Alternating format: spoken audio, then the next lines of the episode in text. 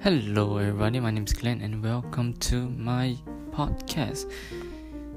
To be honest, today is from the day where I don't really have anything to share as of this moment. So,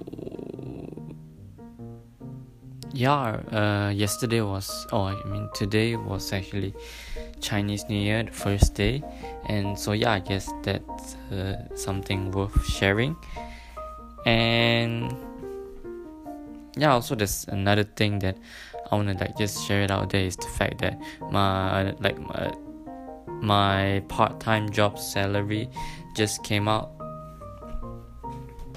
And i was quite surprised by how little the amount was because i was expecting more to be honest. I could have sworn i worked a lot during the entire month of November and December. But yeah, I guess I sometimes I do overestimate how much I work.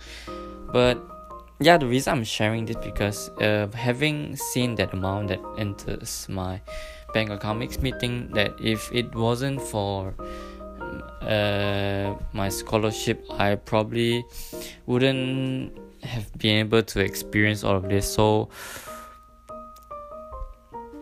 yeah like recently i have the, this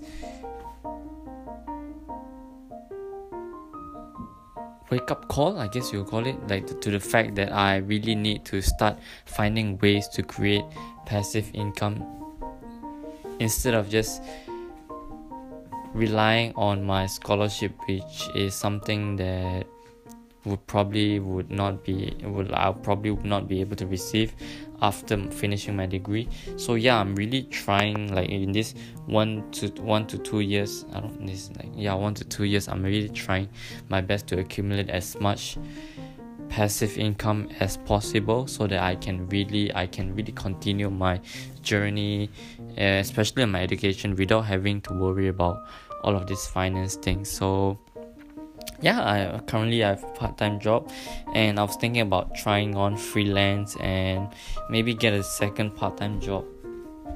But yeah i want i want to make sure that i don't sacrifice my education and my dream my self-development journey in the process. So yeah i'm really trying my best to balance them all and hopefully work out. I guess i'll update that in the near future and I'll leave it at that. So yeah, thank you again guys for listening. Uh, happy Chinese New Year to those of you who are celebrating it and I'll see you guys next time. Bye guys.